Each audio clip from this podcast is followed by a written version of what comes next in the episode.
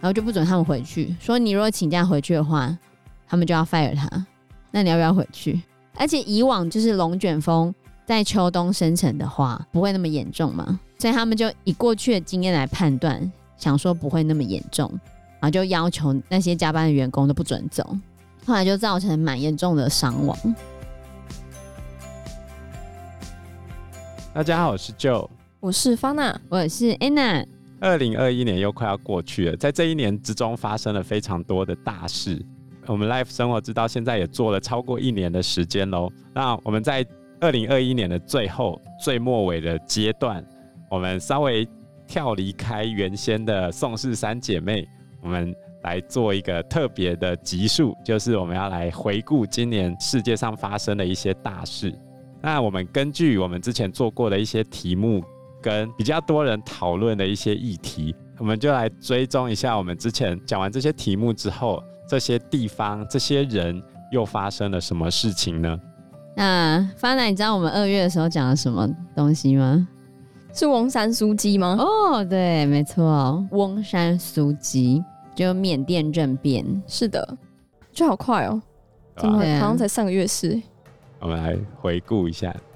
据 CNN 报道，在今年二月一号政变推翻翁山苏姬所领导的全国民主联盟将其软禁，随后以包含煽动叛乱、违反机密法、贪腐、违反防疫规定、非法持有对讲机、选举舞弊等十一项罪名，刑期叠加下，最高将判处七十六岁的翁山苏姬逾一百年的有期徒刑。那现在怎么样了呢？最近。关于翁山书记的这件事情，其实最大的进展就是他正式被判刑了。所以他现在是被关的状态吗？他现在是被软禁、拘留的状态，在他家，下落不明啊。啊，翁山书记目前下落不明，不知道被软禁在什么地方啊。所以软禁的意思是，就是被限制他的自由，他不可以自由的进出。对啊，但是还是会维持他的生命迹象，可是并没有殴打他或者是刑求他之类的，就是不是被关在牢里？嗯，应该不是。哦，他年纪很大，他身体也不是很好，被关在牢里他受不了啊。嗯，对啊，他已经七十六岁了。然后最近关于他的新闻就是发生在十二月六号，翁山书记因为煽动群众对抗军政府，这是第一条。然后再违反 COVID-19 的防疫规定，最后被判四年。可是哦，你刚才不是念了一大串吗？嗯，其他的还没判完啊，先判这两样就已经四年。虽然他们还没有马上要被关啊，但是如果后续这样子全部判下来的话，他还是一样啊，就等于是要被关到死的概念。而且根据缅甸的宪法规定啊，如果他被判有罪入狱的话，就不能够再担任高层的公职或者是议员。所以军方这样子做，其实就是要断了翁山书记他之后从政的路。啊，因为你把他关进去之后，他之后出来也不能够再担任任何的公职了。而且逾一百年的有期徒刑，对，还没判完啊，判完可能搞不好过好几年。你看他二月多的时候政变嘛，到现在都十二月了。过了十个月才第一个判出来，那他总共有判了十几项的罪名。好，你给他半年判一个好了，可能还要在五年多，快六年的时间。那六年后，翁山书记都已经八十二岁了。对啊，然后八十二岁之后再抓进去关，再出来，你觉得他会有办法执政吗？BBC 之前有引述全民盟发言人的说法。他是说，翁山苏姬目前的状况相当不 OK，然后将军们准备让他判刑一百零四年，他们想要他死在监狱里面。所以后来缅甸民众也一直出来大规模示威，可是又遇到疫情的关系，所以他们示威的效果一直不是很好。然后当局又可以用防疫来去镇压他们，所以困难了。然后从二月以来，一直到现在十个月之后。缅甸军方已经逮捕了大约一万六千人了，好惨哦！对啊，所以他的状况不 OK 是指身体吗？身体状况，他身体没有很好。所以军事政变其实已经影响了缅甸人民的生活、教育还有国家安全。嗯，因为在生活的部分，他们各地的游击队啊，就是其实他们原本一开始还愿意用非暴力的方式，就和平的方式示威。可是面对和平方式示威，军政府其实是镇压他们的，所以他们的游击队开始越来越多，越来越多，越来越多。然后在交战的时候，一定会有人民受伤。那缅甸军队对平民抵抗力量也是毫不手软的，几乎是无差别攻击的状态。即使有一些可能是武装部队或者游击部队，然后旁边可能有不合作运动，就是非暴力的那一种，嗯，他们就是无差别攻击。理论上应该是武装的，你可能会去攻击他，然后非武装的就放着放着，让他们在那边和平示威。可是缅甸军方并没有这个样子，全部都攻击。然后还有一些参与不合作运动的高中老师啊、抗议者啊、家属啊之这些人，可能就会被抓去，后来被拘留，甚至被虐待的方式招供他们，希望可以喝止当地的民众，协助他们的人民防卫军，然后希望可以全面来控制缅甸。所以缅甸的示威其实一直在升级，然后民众发现非暴力没有办法成功，暴力也没有办法成功，那到底要怎么办？暴力不是没有办法成功啊，还没，你必须要有外部的军事资源才有可能。问题就是缅甸的这些军方是不可能被抗议撼动的，因为他们的士兵从小就在眷村里面长大，然后他们结婚的对象也都是眷村里面的这些人，他认识的人全部都是军区的，那所以他们一层一层压下来，他只会听长官的命令。不管你民众怎么诉求，其实你很难从缅甸的军方去找到倾向民众的人，就算有也不多。嗯，那这是内部的状况，所以你现在要武装去对抗军方，那就必须要外国送武器进去。但是，那我们来看一下外国的状况嘛。中国的立场就是力挺缅甸，俄罗斯对，对对，俄罗斯也是挺缅甸军政府。然后欧美是支持翁山苏姬跟叛军的，所以他们现在已经有两个政府存在，嗯、但是原则上应该还是军方占据主导权。大家希望出来瞧事情的是东南亚国协，就是附近的这些邻国应该要出来瞧事情。然后反正你们就已经东协十国，那你们自己瞧一瞧就好。但是这又牵扯到东南亚国协一开始设定的时候，它就有一条非常重要，就是不干涉他国内政。所以东协从头到尾都只能讲话，不能实质上干涉。对啊，然后再来，东协的这些国家军力也不是很强。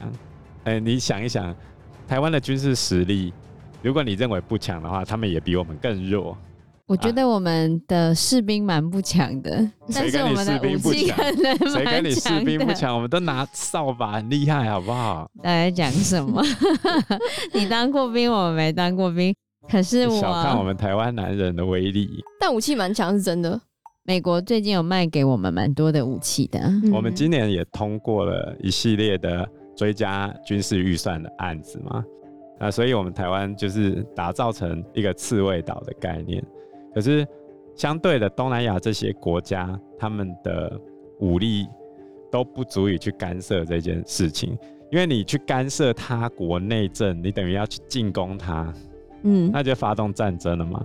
那如果我现在提供武器给翁山书记这一派的人，中国又不准，因为实际上在当地影响力最大的是中国，而不是美国耶。对啊，因为中国借由“一带一路”的关系，已经开始进援很多东南亚的国家。虽然有一些国家可能后续不继续跟他们合作，但是前面他的势力已经整个深入东南亚很多地方了。所以现在缅甸的民众，他们的诉求变成说，要求联合国安全理事会介入。如果安理会要介入的话，那就必须要投票。那问题就来了，常任理事国的否决权一端出来，安理会就没办法派兵了。这样怎么办呢？没有办法，就是还是处于非常绝望的状态。这好无助哦。对啊。我记得我们当时在讲这件事情的时候，还期待着可能过一阵子国际介入的话，能够有一些进展或者有一些改变。结果十个月过去了，竟然一点进展都没有。对啊，现在越来越糟的感觉。对啊，就现在缅甸就是一个惨，也没有到一个惨啊，但是就是民主已经完全就是倒退了。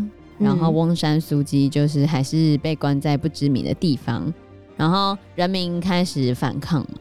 那对于教育上面的话，就是有一些学生他们想要出国读书，但我觉得可能跟疫情有关系，因为在疫情再加上政变之下，一些原本已经申请到外国学校的那些留学生，他们就会发现他们的申请留学的资格一直没有办法成功，就没有办法顺利的出国读书。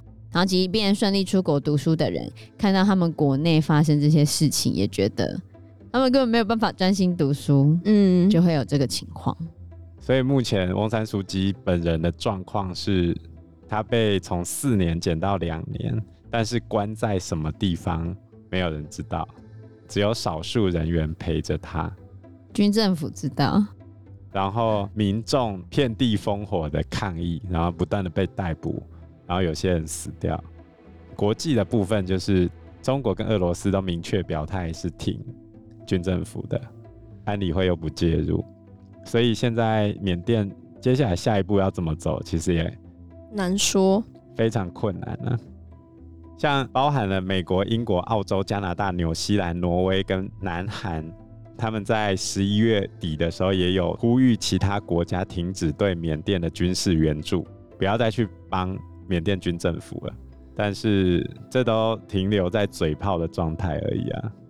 就是你现在的这种制裁或者是挞伐舆论，你觉得有办法真正的改变一个那种国家的现况吗？很难，没有办法。对啊，其实某种程度上也是有跟疫情影响也有关系啊。不过这个是民主阵营的另外一个挫败。对啊，民主阵营的退步。嗯嗯嗯。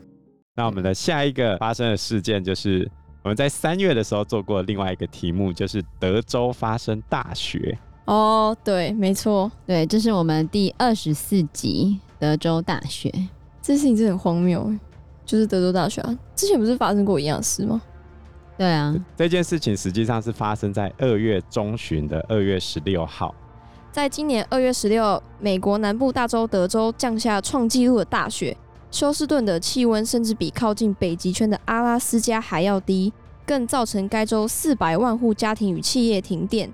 路透社报道，大雪侵袭加上供电接连遇到问题，德州当局受到当地居民的强烈抨击，但因恶劣天气和强风笼罩整个西德州，使得电力公司难以在短时间内恢复供电。二月时，德州发生了大雪哦，造成那个水管整个爆裂啊，然后民众也没水喝，而且好几天都没有办法恢复，甚至大雪的同时还发生了龙卷风，就让整个二三月这时候的疫苗配送遇到了非常大的阻碍，而且再加上电的供应出现问题之后，整个德州的产业链也出现问题。尤其是因为现在加州本身的地价太贵，跟税金太过高昂，所以很多电子产业逐渐外移到德州去，就在隔壁嘛。包含了特斯拉也移过去了。问题是这个大停电就导致了严重的工业断链的问题。对，这整个就是一整个蝴蝶效应的概念。是，明明就是德州发生大雪，然后导致德州的断电。可是你没想到会影响后续那么多的事情，因为当时德州大雪停电，导致很多位于当地的晶圆厂停摆。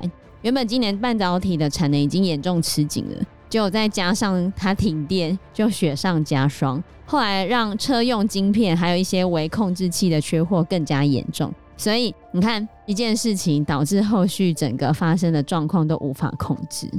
不过在疫情期间，我们台湾算是得到很大的好处啊，包含刚才讲的这个大锻炼的问题，台湾还是得到好处。对，因为我们台积电的市值跟市占率不断的提升，在去年的时候，我们台积电市占率占了全世界的五十趴以上，那很多。理论上今年你认为应该是要稍微降一点，可是目前为止。嗯有一个新的数据，大概是在五十五趴附近，百分之五十五，比去年更多一些。一间公司哦，掌握全地球百分之五十五的晶片供应，你就知道这是多么可怕的事情。而且会锻炼的这么严重，其实跟现在的生产模式有很大的关系。因为现在生产模式，他们都是算即时生产的，就是你有下单，然后我才去叫零件，再来过来整个生产。嗯，而在疫情的情况之下，很多车厂他们都觉得说，那我就先退掉，全部都退掉，因为大家不会买车嘛。可是没想到疫情，大家关在家里，然后美国那么大，他们的大众运输其实很不方便。反而很多人要买车，还有后来疫情减缓之后，整个经济的状况恢复，大家购买力上升之后，开始要买东西的嘛，他们才要开始生产的时候，然后遇到前面断链，东西不足，再开始去叫货已经来不及，而且还要再牵扯到我们后面四月的时候，又有一个大排长龙的事情哦，对，就全部都卡住了。所以今年的圣诞礼物啊，又贵又慢，又缺货，所有东西全部都卡在一起，而且还不止这个。这一件事情其实凸显了全球产业链的脆弱。无论是天灾一个地方的停电，导致全世界一起断裂，或者是我们今天把苏伊士运河挡住，那也不是我们啊，我们长荣的船，一艘船把苏伊士运河挡住，结果就全世界断裂。因为我们都在讲全球化的时代，嗯、一个地方出问题就卡住所有人了。那这时候怎么办？包含我们前面在年初的时候，疫苗制作过程中，我们不是说买不到疫苗吗？嗯，这中间卡了非常多问题，包含了大国先抢货，包含了疫苗在制作的过程中，其实它必须经手过非常多的国家才做出一支疫苗。那在这样的过程中，其中一个国家出状况的时候，就做不出来。一个地方卡住就已经很痛苦了，现在是很多地方都卡住，那就超级无敌痛苦。对，而且除了锻炼的问题之外，天灾也是一个非常值得关注的问题。像我们刚才提到二月的时候发生的暴雪、超低温跟龙卷风，最近又发生了。仅仅相距十个月的时间而已。对，最近美国也发生了非常严重的龙卷风的事件。可这个龙卷风事件其实非常的罕见，因为理论上龙卷风应该会是在春夏之交的时候，就是五六月的时候，嗯、因为那时候来自墨西哥湾比较暖湿的空气北上，然后在美国北方的冷空气还持续存在的时候。两股空气一起在美国中南部的地方交汇，就容易形成强烈的对流。那因为是在陆地上生成的，它比较没有水汽，然后就容易形成龙卷风。嗯、一般来说是会在五六月的时候生成。秋冬的时候如果会形成的话，通常不会造成严重的损害。秋冬也有可能会形成，只是比例比较低，然后损坏比较少，持续的时间不会那么长。可是这一次的美国龙卷风是在十二月十号，在美国中西部当地时间星期五的晚上，连续遭逢三十几场的龙卷风的侵袭，三十几场哦，哇，侵袭了六个州，而且还创下路径最长的纪录。从生成之后到消失，总共走了超过三百五十二公里，将近四百公里。四百公里就是从台湾头走到台湾尾，哇！一路这样扫过去，这它是卷走了很多东西，破坏了很多东西。最严重的地方是在肯塔基州，肯塔基州已经至少有九十人罹难，九十人。因为现在快要到耶诞假期嘛，那边刚好有一个。亚马逊的仓库，大家正在忙着送货，然后刚好就来了。而且还有一个制作蜡烛的工厂，嗯、他们也是晚上有一百多人在那边加班。然后其实这边还有牵扯出一些就是社畜的问题，美国也有社畜，嗯，就是明明已经有龙卷风警报，然后据当地的劳工有说，他们已经跟当地的负责人说，今天明明就龙卷风。我们可不可以回家避难？负责人说不准，要求他们一定要留下来加班，这很危险哎。对啊，然后就不准他们回去，说你如果请假回去的话，他们就要 fire 他。那你要不要回去？而且以往就是龙卷风在秋冬生成的话，不会那么严重嘛，所以他们就以过去的经验来判断，想说不会那么严重。然后就要求那些加班的员工都不准走，后来就造成蛮严重的伤亡。天啊！所以那个龙卷风的强度是可以直接把房子摧毁那种。对，他们的那个墙厚度二十八公分哦，然后就被吹坏掉，吹到青岛，然后整个屋顶亚马逊的那个屋顶全部都掀飞啊，然后或吹坏掉塌下来，非常严重。嗯。那这样人也会被直接被吹走？你人被卷上去，你就不会活啦。龙卷风里面夹杂很多杂物，嗯，你上去之后很快就会被东西敲到。而且它是极快的速度被敲到，你很快就死了。所以你是被卷上去，然后你还会在风里面这样一直转吗？还是你被卷上去之后你就被甩出去？会转一段时间，不一定。之前也有婴儿被甩出来就活着啦。有啊，因为它的体积比较小，可是这也是奇迹中的奇迹啊！基本上卷上去都不会活了。因为时间关系，我们这一集节目就到这边喽，谢谢大家。谢谢大家，谢谢大家，拜拜，拜拜，拜拜。